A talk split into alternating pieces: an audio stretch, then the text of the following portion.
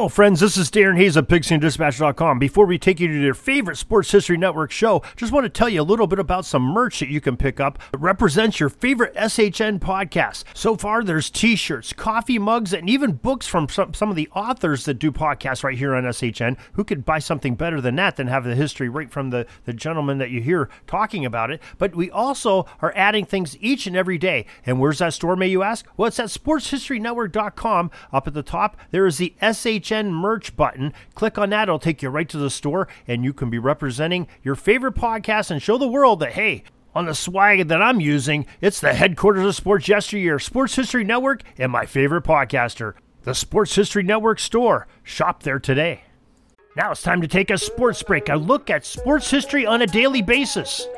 Hello, my friends of sports history. This is Darren Hayes of the Sports Jersey Dispatch podcast. Welcome once again to the Pigpen, your place for all things great in sports history, and welcome to your sports break for November 21st, as we are going to talk about some of the greatest athletes on, performed some great events on November 21st. Well, maybe not some events, but today maybe a little bit of awards, especially in baseball as uh, we are going to get into this in just a moment here and talk about your uniform numbers uh, for November 21st. But before we do, let's make sure you know how to get in touch with us for feedback. Pigskindispatch at gmail.com is the way to do it, and uh, we'll answer each and every email that is sent. Now, for those uniform numbers number 77, 9, 5, 49, 36, 27, 14, and number 33. November 21st, 1902 is where we'll start, and baseball's Philadelphia Athletics and the Phillies form professional football teams, joining the Pittsburgh All Stars in a first attempt at the National Football League. Now, learn more about this original attempt of the NFL uh, on our link that we have on jerseydispatch.com that takes you over to pigskindispatch.com. We have a great series on that. November 21st, 1925, Red Grange, number 77, played his final collegiate game at the University of Illinois. The Wheaton Iceman signed with the Chicago Bears just a day later, a move that may have saved the NFL. But got George Halas in a little bit of trouble and cha- had a rule change for uh, getting college recruits that lasted for years. Uh, learn more on the Galloping Ghost at a link we have on jerseydispatch.com. It takes you over to Pigskin.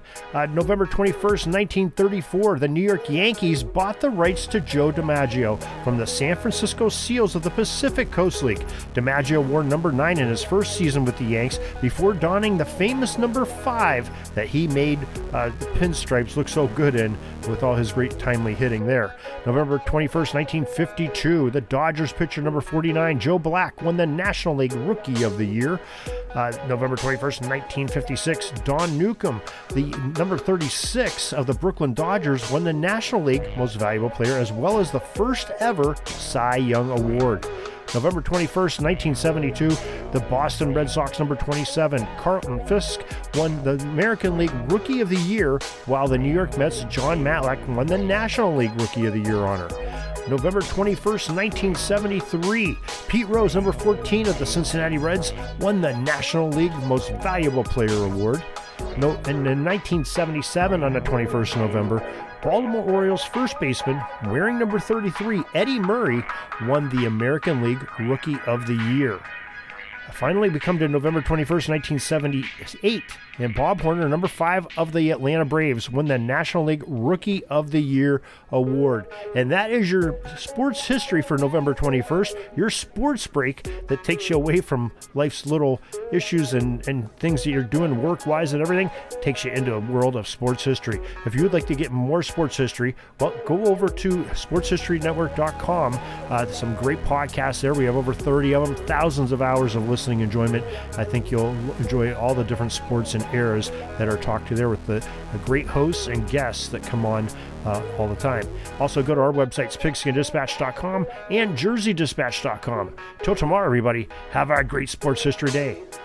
Sorry, but my pitching coach just called timeout and he's coming out to the mound. I think I'm going to get yanked for reliever. We'll see you back tomorrow for some more great sports history on Sports Jersey Dispatch Podcast. We invite you to check out our websites, jerseydispatch.com and pigskindispatch.com. Not only see the daily sports history, but to experience the preservation of great events and people that play the games. Find us on Pigskin Dispatch. It's also on social media outlets of Facebook, Twitter, Instagram, and don't forget the Pigskin Dispatch YouTube channel to get all your daily sports history.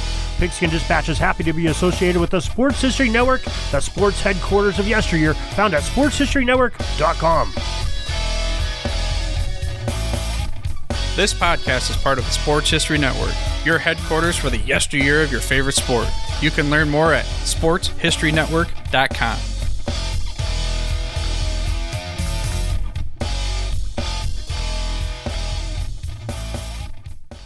Hey there, sports history fan. This is Arnie Chapman, aka the Football History Dude, and I wanted to thank you for stopping by to listen to another episode here on the Sports History Network.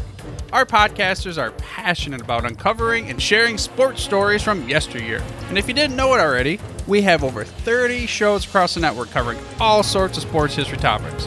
In fact, here's a glimpse into one of our awesome podcasts here on the network. Each week, the official Football Learning Academy podcast will take you deep into the history of pro football through interviews with players, coaches, or administrators in the NFL, as well as interviews with Pro Football Hall of Fame selectors, authors, and historians. You'll learn how the game evolved and important moments that shaped the sport into what it is today. And don't miss the Pro Football History Nugget of the Week. Listen to the official Football Learning Academy podcast on the Sports History Network. How about that? I bet you're super hyped to go listen to that new podcast, right? Well, to learn about this show and all the other podcasts on the network, head over to sportshistorynetwork.com forward slash podcast. Again, that's sportshistorynetwork.com forward slash podcast. Head over there today to find your next favorite sports history podcast.